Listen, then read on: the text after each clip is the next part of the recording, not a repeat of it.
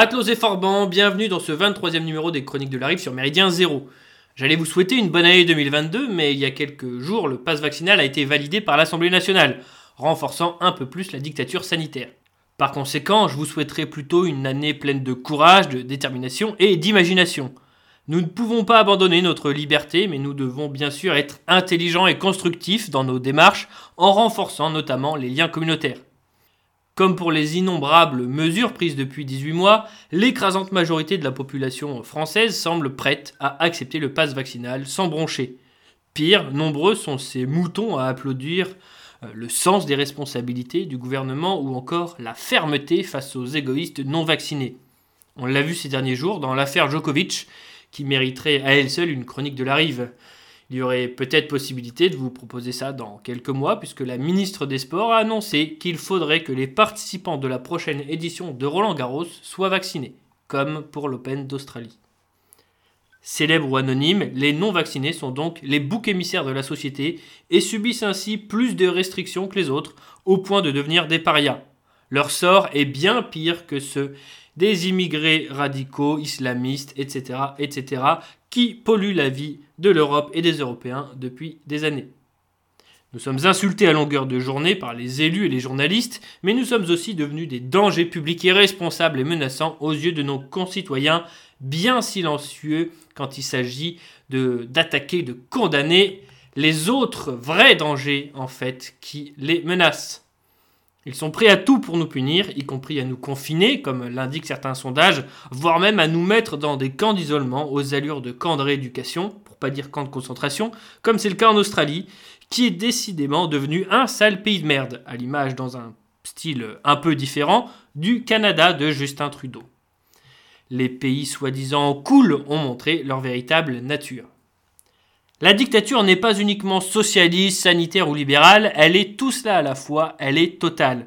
Le problème, oserais-je dire, est cependant plus dans la docilité des gens que dans le comportement des élites. Ces salauds qui nous dirigent et divisent pour mieux régner veulent conserver leur place sans risquer de procès et veulent si possible s'en mettre plein les poches. C'est vrai et c'est évidemment détestable. Mais comment pourraient-ils songer à arrêter leurs méfaits si la majorité valide leur action? Cela se confirme, nous vivons dans une société dystopique et c'est là-dessus que va s'attarder cette chronique avec l'étude de films faisant écho à ce que nous vivons. Certes, ces films sont bien souvent des adaptations de romans, mais comme vous le savez, ceci n'est pas une émission littéraire. Pour l'anecdote, c'est ma femme qui m'a inspiré cette idée de sujet. J'en profite pour saluer le courage des mères qui sont parmi les plus fidèles dans la lutte contre le pass sanitaire et la vaccination obligatoire, conscientes du danger que cela représente pour elles et leurs enfants. Voici l'excellente définition du terme dystopie que l'on peut trouver sur Wikipédia, bien meilleure que celle du Larousse, soit dit en passant, mais on sait que les grands dictionnaires n'ont plus le sérieux d'antan, comme le prouve l'entrée du mot Yel dans le Petit Robert il y a Bref, une dystopie est donc un récit de fiction dépeignant une société imaginaire organisée de telle façon qu'il soit impossible de lui échapper et dont les dirigeants peuvent exercer une autorité totale et sans contrainte de séparation des pouvoirs sur des citoyens qui ne peuvent plus exercer leur libre arbitre. Allez, histoire que ça rentre bien, je répète, une dystopie est un récit de fiction dépeignant une société imaginaire organisée de telle façon qu'il soit impossible de lui échapper et dont les dirigeants peuvent exercer une autorité totale et sans contrainte de séparation des pouvoirs sur des citoyens qui ne peuvent plus exercer leur libre arbitre. Une dystopie peut également être considérée, entre autres, comme une utopie qui vire au cauchemar et conduit donc à une contre-utopie. C'est tout à fait ce à quoi nous sommes confrontés. À ma connaissance, il n'y a pas un film qui ressemble trait pour trait à ce que nous traversons, cela ne veut pas dire que c'est exagéré de comparer notre situation à une société dystopique, c'est simplement que les histoires de virus débouchent plutôt sur des films catastrophes et apocalyptiques, voire des films de zombies.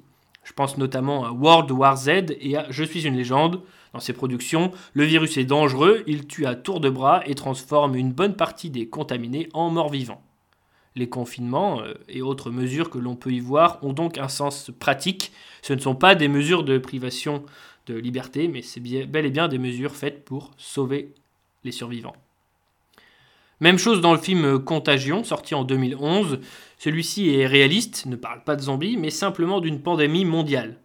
Cette production est redevenue à la mode depuis l'arrivée du Covid, notamment parce que le déroulé des événements ressemble beaucoup à ce qu'on a traversé. Seule différence, mais différence de taille, le virus du film est très mortel. De toute façon, les dystopies ne s'intéressent pas à la chute d'une civilisation, mais à une société émergente du chaos. L'important n'est donc pas la façon dont tout a basculé. J'aimerais commencer par l'exemple de The Giver, un film sorti en 2014, adapté du roman jeunesse Le Passeur, écrit par Lois Lowry en 1993. Comme je vous l'ai dit, la situation politique qu'il décrit n'est pas provoquée par un virus. Elle a également euh, quelques traits futuristes, mais elle nous rappellera, elle vous rappellera un certain nombre d'événements actuels et non pas euh, seulement euh, en ce qui concerne le Covid. Si le virus a accentué la dimension dystopique de notre époque, un certain nombre de mécanismes étaient déjà en place. Voici donc le synopsis du film. Dans le futur, les émotions ont été supprimées grâce à l'effacement de toute trace d'histoire tous les individus sont formatés pour se comporter de façon préétablie. Le dépositaire de la mémoire est la seule personne qui peut se souvenir du passé. Un jour, c'est au jeune Jonas, 18 ans, de prendre la relève et ainsi d'apprendre les lourds secrets de l'humanité. Pour effacer les émotions, les habitants de cette société subissent chaque jour une injection. Non, je n'ai pas dit un vaccin. Tout est uniformisé, rien ne dépasse. Il est interdit d'enlacer qui que ce soit. Non, non, je n'ai pas dit qu'il fallait respecter les gestes barrières. Les questions gênantes sont balayées ou soumises à enquête au sein même du foyer. Quand Jonas parle d'amour, celle qui n'est en fait que sa mère adoptive lui demande une précision du langage. Jonas est un enfant adopté comme l'ensemble de la population. Les bébés sont créés génétiquement et sont affectés à des familles s'ils passent certains tests. Les autres sont élargis vers l'ailleurs, comme les personnes âgées d'ailleurs, oui, cela fait référence à l'avortement et à l'euthanasie. L'avortement est déjà en place dans notre société, mais tend à se développer, puisque le délai légal pour une IVG en passe d'être prolongé. L'euthanasie n'est pas encore légale en France, mais l'est déjà dans d'autres pays, et je serai le premier surpris euh, qu'elle ne traverse pas nos frontières d'ici quelques années.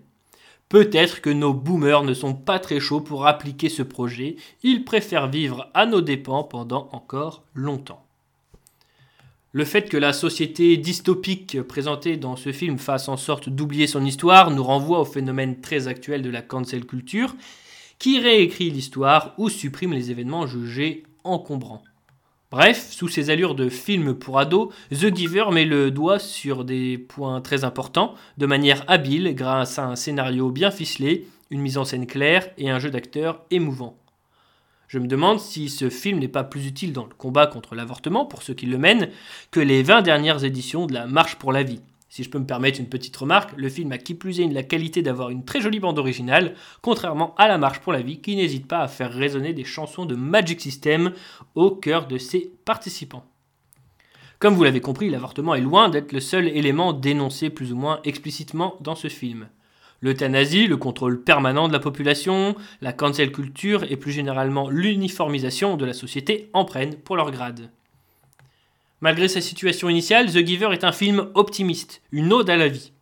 Jonas, l'apprenti dépositaire de la mémoire, découvre toute la vérité, ses aspects les plus agréables comme les plus sombres, mais choisit de la partager à toute la société avec l'aide de son mentor. Évidemment, la société ne se laisse pas faire et les gouvernants font tout pour le faire taire, mensonges, accusations, attaques, tentatives d'assassinat, etc., etc. Les militants de la cause nationale que nous sommes connaissons bien ces odieux procédés, qui ne seront cependant pas une raison pour ne rien faire. S'il fallait noter un point négatif à ce film, ce serait son extrême naïveté sur certains points. Lorsqu'il découvre les émotions et qu'il prend connaissance de l'histoire de l'humanité, nous avons droit à une scène très multiculturelle avec Nelson Mandela brièvement présenté euh, en héros, par exemple. Euh, cela reste un film grand public américain, il ne fallait pas s'attendre à voir les combattants du front de l'Est présentés en héros de la liberté. Euh, Mandela, lui, a cette image aux yeux du monde entier. Très sincèrement, vraiment, ne vous laissez pas décourager par cet aspect très anecdotique du film. Et si vous avez des ados à la maison, faites-leur regarder The Giver. Il y eut le temps de la souffrance et puis vint le temps des communautés. Des lieux de pureté où le chaos est devenu harmonie. Tu sais piloter ces engins? Bien sûr. Ça t'arrive d'aller jusqu'à la frontière? Oh ouais. Et après, y a quoi? J'en sais rien. On n'a pas le droit d'aller au-delà. Si on allait voir. La loi l'interdit.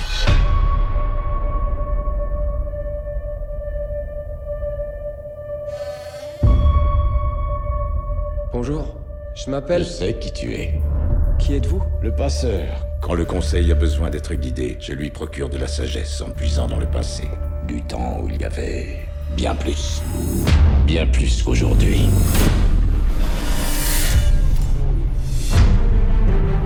Rouge. Tu finiras par tout voir, toutes les couleurs, toutes les différences. Ce sont les injections quotidiennes qui les font disparaître.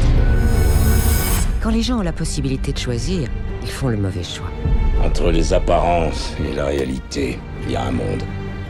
Regarde. C'est mon père Il l'a tué Les jeunes comme les anciens sont tués. Pour le bien-être commun. Il y a des choses que tu ne sais pas. Tu me fais peur. Ça fait des mois que j'ai arrêté. Qu'est-ce que tu ressens? Jonas est devenu une menace. Il faudrait leur ouvrir les yeux. Tu peux agir. Tu peux changer le cours des choses.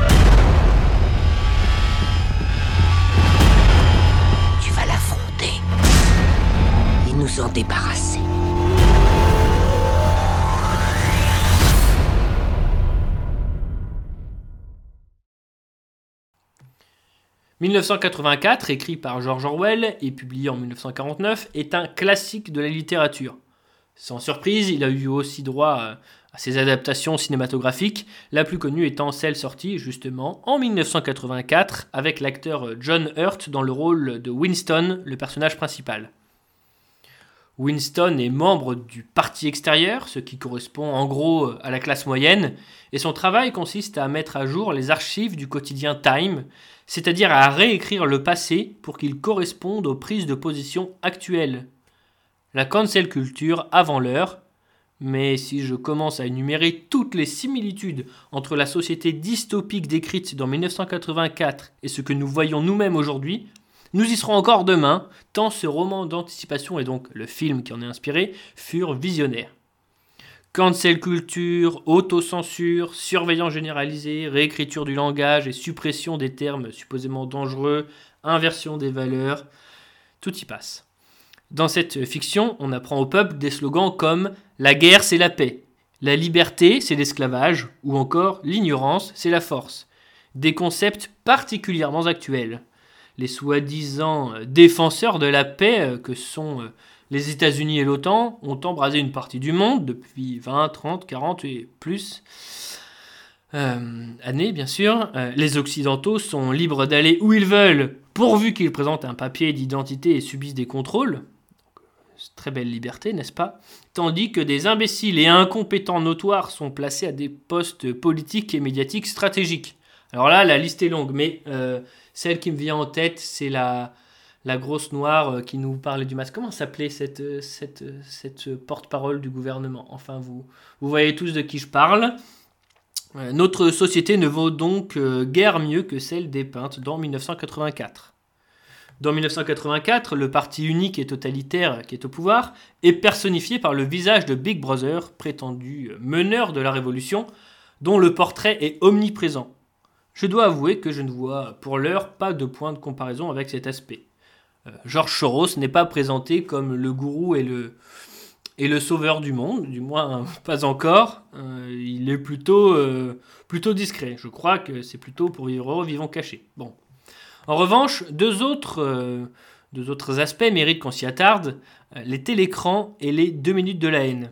Alors, les télécrans, dans 1984, sont des écrans disposés à peu près partout, dans chaque logement, et qui permettent aux partis d'avoir un contrôle directement chez ses membres. Il n'y a pas d'intimité, il y a une surveillance permanente, et nous n'en sommes pas tout à fait là en 2022, mais la télévision, les smartphones, les ordinateurs et Internet remplissent euh, tous réunis ensemble euh, certaines des fonctions du télécran. Pour l'anecdote, en 2019, le FBI de Portland, aux États-Unis donc, avait conseillé aux citoyens de masquer les caméras de leur télévision connectée avec un ruban adhésif, opaque ou noir, par crainte du piratage de ces télés. Être observé par son propre écran n'est donc plus uniquement une vague idée complotiste, mais un danger reconnu par certaines autorités. Les deux minutes de la haine sont quant à elles un événement important dans 1984. Pendant deux minutes, elles permettent au peuple aseptisé d'exprimer toute sa haine, sa frustration, sa colère et son hystérie, mais pas contre n'importe qui, bien sûr, contre les ennemis pointés du doigt par leurs propres dirigeants. Je crois que les réactions épidermiques de nombre de nos concitoyens à l'encontre de Marine Le Pen, d'Éric Zemmour, de l'Église, de tout ce qui est plus ou moins nationaliste ou dissident, et désormais même à l'encontre des non-vaccinés, fait écho aux deux minutes de la haine. Nous sommes les ennemis pointés du doigt par le pouvoir et la masse des moutons se fait aisément manipuler et veut nous, plumer. Euh, Jacques Attali, qu'on ne présente plus, euh, lui ne croit pas au scénario euh, de 1984. Euh, il ne croit pas que ce soit ce qui nous attend, pour être plus exact. Comme le rapportait notre camarade Xavier Aimant il y a quelque temps sur Internet, Attali avait indiqué dans un dialogue avec Michel Salomon en 1981 qu'il ne croyait pas à l'orwellisme, entendait à la société dépeinte par Orwell dans 84, car il s'agit d'une forme de totalitarisme technique avec un Big Brother visible et centralisé. Or, Jacques Attali croit plutôt à un totalitarisme implicite avec un Big Brother invisible et décentralisé. Il pense aussi qu'avec des machines pour surveiller notre santé que nous pourrions avoir pour notre bien, nous serons asservis par elles pour notre bien, donc toujours, et que nous subirons donc un conditionnement doux et permanent. Euh, Était-ce une simple idée ou comment dire, un programme politique pour les 40 années euh, suivantes? Euh, On peut se le demander. Je vous rappelle que c'était en 81. Euh, bref. On peut noter aussi que l'orwellisme ne scandonne pas à Big Brother. Comme on l'a vu, de nombreux aspects imaginés dans 84 sont désormais bien réels. Quoi qu'il en soit, un autre film, Equilibrium, sorti en 2002, s'intéresse à cette question de la représentation du pouvoir une sorte de Big Brother, et là aussi encensé par le pouvoir, est présenté comme le grand chef auprès du peuple, sauf que la fin du film nous apprend qu'il n'est qu'une illusion, un symbole couvrant le type de pouvoir dont parlait Jacques Attali en 81, c'est-à-dire invisible et décentralisé. Plus exactement, ce Big Brother là était un homme réel, mais à sa mort, le pouvoir a décidé de conserver son image et de lui attribuer ses actions. Equilibrium est intéressant par bien d'autres aspects, et notamment par le fait que la population soit obligée de prendre une gélule chaque matin afin de réprimer ses émotions. La méthode change par rapport à The Giver, mais l'objectif est le même. Les rebelles, ceux qui ont arrêté ce traitement et ont donc redécouvert les joies de la vie, nommés les déviants émotionnels, sont des parias traqués et exécutés. Les non-vaccinés contre le Covid ne sont pas traqués et exécutés, certes. Ils n'en demeurent pas moins mis au banc de la société et subissent des punitions de plus en plus sévères, parfois destructrices. Combien de non-vaccinés ont d'ores et déjà perdu leur travail ou divorcé en refusant la piqûre? Combien d'entre eux ont été insultés, provoqués, menacés?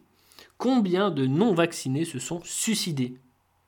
La violence de notre société est moins sanglante peut-être que celle d'Equilibrium, mais elle présente des règles totalitaires et liberticides équivalentes. Résister, être un vrai rebelle, pas un antifa financé par Soros, évidemment, c'est être un paria. Dans Demolition Man, film sorti en 1993, les hommes et les femmes qui s'opposent à la société à la fois aseptisée et totalitaire vivent carrément sous terre comme des rats. Leur contre-société a bien des misères, mais contrairement à celle de la surface, elle regorge de vie, un peu comme une communauté euh, identitaire. Cette contre-société commet des dérapages, des dérives et des excès, comme nous pouvons en avoir nous-mêmes dans les combats que nous menons, mais elle, a, la volonté euh, d'être libre et en vie. Si vous ne connaissez pas Demolition Man, arrêtez tout de suite cette chronique et regardez-le, vous ne le regretterez pas. C'est une comédie d'action et de science-fiction avec Sylvester Stallone dans le rôle principal il interprète un flic de Los Angeles qui, en 1996, en tentant d'arrêter un criminel, provoque accidentellement la mort d'innocents. Il est emprisonné en même temps que le criminel, mais les deux hommes ne vont pas dans un centre pénitentiaire classique. Ils sont cryogénisés, mis dans des blocs de glace qui les conservent tels quels pendant de nombreuses années, sans les faire vieillir et en les reconfigurant aux règles de la société. Lors d'une liberté conditionnelle en 2032, le criminel s'échappe avec l'aide d'un haut dignitaire du gouvernement, obligeant les policiers du futur à libérer le flic qu'il avait coffré par le passé. À son réveil, ce flic, joué par Stallone, John Spartan, découvre une société que l'on pourrait qualifier de totalement fiotisée, où la moindre violence, mais aussi les gros mots, les cigarettes, le sexe et les viandes sont interdits. Oui, c'est une société végane et complètement woke. Cependant, contrairement aux apparences, la paix et la liberté ne sont pas au programme. Chaque individu a une puce électronique sous-cutanée qui le suit à la trace. Là encore, je dois vous parler d'un fait réel. La Suède a mis au point une puce du genre contenant toutes les informations de son porteur. Ce n'est plus un scénario de science-fiction, c'est la réalité. Concernant la diabolisation du tabac et de la viande, je crois que je n'ai pas besoin de vous faire de dessin et de vous dire en quoi cela correspond déjà à notre réalité. La violence de cette société dystopique, comme je vous le disais, s'oriente contre les rebelles, les hommes qui vivent sous terre. Chaque individu dans cette ville a été muni d'un code. C'est une brillante idée du docteur Cocteau. Greffer sous la peau une micropuce bio-organique. Dans toute la ville, des détecteurs localisent n'importe qui à tout instant. Je n'arrive pas à imaginer comment vous faisiez dans la police avant qu'on ne mette au point ce système. On bossait, mon vieux. Ce truc fasciste me donne envie de vomir. D'après vous, qu'est-ce qui provoque ces démangeaisons, hommes des cavernes? Vous pensiez que nous vous laisserions aller sans contrôle? Votre code a été implanté dès que vous avez été décongelé. Pourquoi pas une laisse dans le cul C'était plus simple Espèce de sale mangeur de viande Qu'importe ce qu'a pu être votre monde de barbares, je ne digère pas le fait que vous ayez porté l'insigne de la police. Je vous renvoie là-bas, John Spartan. Oui, je vous renvoie là-bas. Messieurs, je vous en prie, contrôlez vos hormones. Dans cette situation, nous avons besoin de tous nos cortex Nous disponibles. n'avons pas besoin du Néandertal. Plusieurs films dystopiques font le lien avec un autre sujet à la fois passionnant, inquiétant et futuriste, le transhumanisme. Je crois qu'il faudra y consacrer une chronique à part entière euh, une prochaine fois, tant le sujet est vaste. Citons tout de même l'exemple de Bienvenue à Gattaca, sorti en 1997, qui présente une société où l'eugénisme est la norme. Les hommes augmentés accèdent aux places prestigieuses, tandis que les hommes naturels sont cantonnés à des rôles subalternes. Ils sont contrôlés par des sortes de passes sanitaires qui les empêchent d'accéder à ce que leur nature leur interdit. Comme dirait l'autre, ça fait réfléchir. V pour Vendetta, sorti en 2005, permet de s'attarder sur un autre point. Dans ce film, le pouvoir totalitaire à la tête de la société est présenté comme raciste, islamophobe et homophobe. Les homosexuels sont présentés comme des victimes, et l'on a qui plus est au sein de l'élite des exemples d'hommes d'église véreux. Je ne dis pas qu'il n'y en a pas dans notre monde, évidemment, mais en montrer uniquement dans le camp du mal, tandis que le Coran est présenté comme un beau livre poétique, n'est pas anodin. Le cinéma peut présenter des problématiques intéressantes, tout en allant malgré tout dans le sens du vent. V pour Vendetta en est la preuve. En étant un peu complotiste, on pourrait se demander si ce genre de production n'est pas un moyen de contrôler l'opposition et de manipuler les inquiétudes. Ici, c'est la montée de la xénophobie qui cause tous les problèmes et engendre toutes les dérives.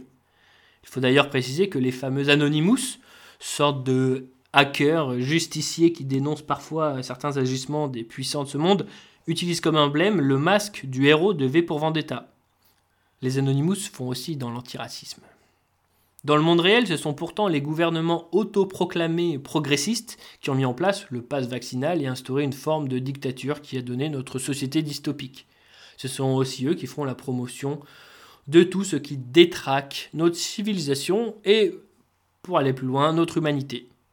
Dans le monde réel, ce n'est pas le patriote Donald Trump qui a mis en place le système de crédit social, mais la Chine communiste. C'est ce régime chinois qui contrôle totalement l'opposition et l'assassine si besoin. Ce sont les communistes qui surveillent chaque facette de la vie des gens en prétendant que c'est pour leur bien.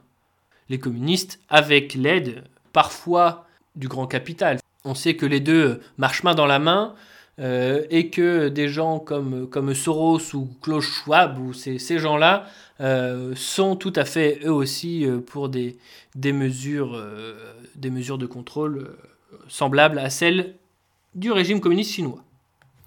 V pour Vendetta et les autres films mettant en scène des sociétés dystopiques ont encore du mal à l'accepter et à le relayer.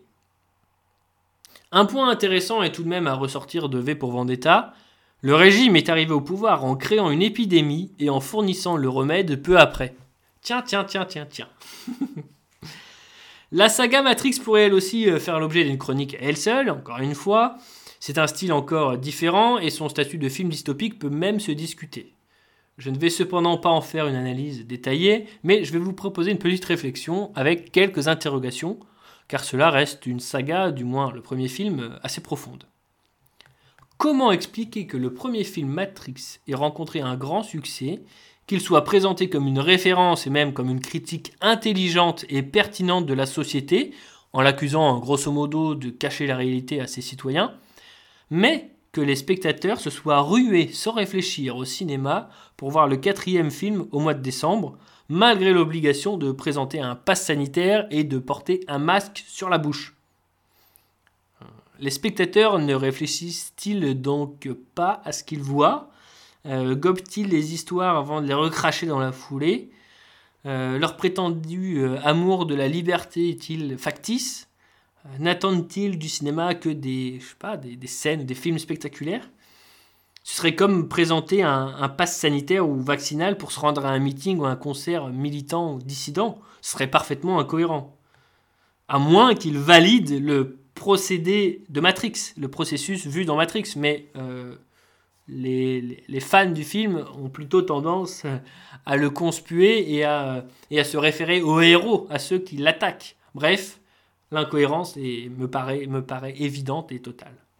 Du coup, si vous avez des réponses à ces questionnements, n'hésitez pas à les indiquer euh, dans les commentaires euh, de cette chronique. Euh, il semble d'ailleurs qu'on puisse poser les mêmes questions à propos de la série Black Mirror, qui alerte des dangers de la technologie et des moyens de contrôle. Mais je n'ai pas vu cette série, donc je ne peux pas développer mon propos là-dessus. Là encore, n'hésitez pas à donner votre point de vue en commentaire. On s'arrête là pour aujourd'hui. Euh, pour conclure, je vous propose d'écouter une chanson revigorante de nos camarades de Vae Victis, Hors la loi, un titre remontant à l'an 2000 mais toujours autant d'actualité. Euh, Certains des films dont je vous ai parlé aujourd'hui finissent bien, justement car les héros n'ont pas baissé les bras euh, quand tout semblait perdu, et en étant parfois, en acceptant le statut de hors la loi. Merci d'avoir écouté les chroniques de la Rive sur Méridien Zéro. Merci à ceux qui continuent de faire des dons via notre site radiomz.org et bon vent.